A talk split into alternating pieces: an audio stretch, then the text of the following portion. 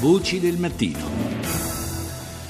La neutralizzazione qualche settimana fa di una cellula jihadista kosovara che progettava di far saltare il ponte di Rialto a Venezia ha riacceso l'attenzione sui Balcani quale possibile bacino di reclutamento per le organizzazioni terroristiche.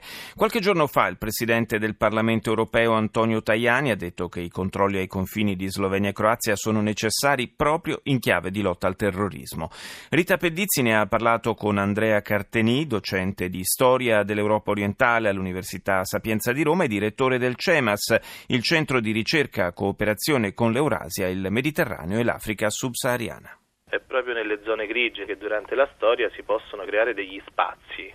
Questi spazi sono stati degli spazi occupati per quanto riguarda il Kosovo da una resistenza armata alla dominazione del governo prima jugoslavo e poi serbo durante l'ultimo quarto del XX secolo e quindi questo ha creato anche una mobilitazione, in questo caso era una mobilitazione nazionale e identitaria. In Kosovo la mobilitazione identitaria è anche una mobilitazione di cultura musulmana, in generale musulmano-sunnita, rispetto all'altra comunità che è serba e che è ortodossa. Questa frattura tra le comunità è una frattura abbastanza netta nel tempo e nell'attualità ed è quella che poi ha portato alla resistenza prima della Lega Democratica di Rugova e poi dell'UCK fino all'intervento NATO nel 99. Questo quindi ha creato un ambiente in cui c'è stata effettivamente una mobilitazione nazionale addestrata addestramento, arruolamento e equipaggiamento di milizie, allora si chiamavano. E risultati di radicalizzazione sono possibili, la verità è che non sono a livello di massa, assolutamente la cultura kosovara sunnita non è affatto una fonte storica di radicalismo, però sicuramente nel mondo globale l'Islam e lo jihadismo globale possono giocare su questi fattori per richiamare una nuova identificazione per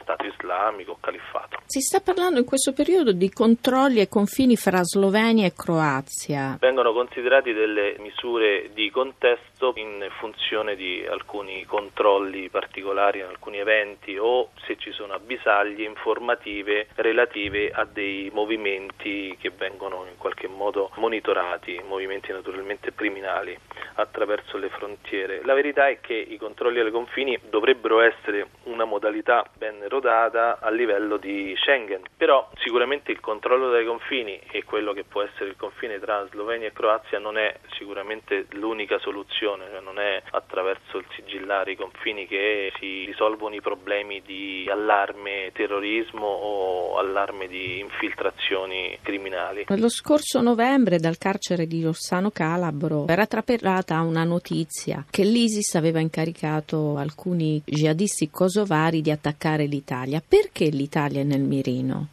Possiamo considerare l'Italia un po' come un target come ce ne sono tanti altri. Sicuramente l'Italia sta svolgendo un ruolo nel bene e nel male di punta, no? un, pivot in qualche modo all'interno del Mediterraneo che è al centro assolutamente delle questioni sia di opposizione ai movimenti terroristi globali o che fanno riferimento al grande Medio Oriente e sia anche per quanto riguarda la sicurezza europea. Inoltre i confini del Mediterraneo dell'Italia sono diciamo, piuttosto permeabili come stiamo vedendo in, in queste ultime settimane con una moltiplicazione degli sbarchi o meglio dei salvataggi in mare che sarebbe l'espressione più corretta da utilizzare. Quindi in questo senso l'Italia diventa un punto di riferimento anche per quella che può significare un messaggio globale di un attentato, un messaggio globale di un evento dimostratorio. In qualche modo è strano che fino adesso non ci siano realizzati nessun tipo di atti clamorosi come è stato per la Francia e per la Germania. Quindi in qualche modo l'Italia, anche per la politica delle porte aperte, anche per una capacità di integrazione che altre nazioni non hanno avuto, ha avuto una capacità di proiettare un'immagine che non fosse un'immagine di opposizione. Questo però non significa che nel messaggio dei radicalizzati non sia un target e questo lo si è visto attraverso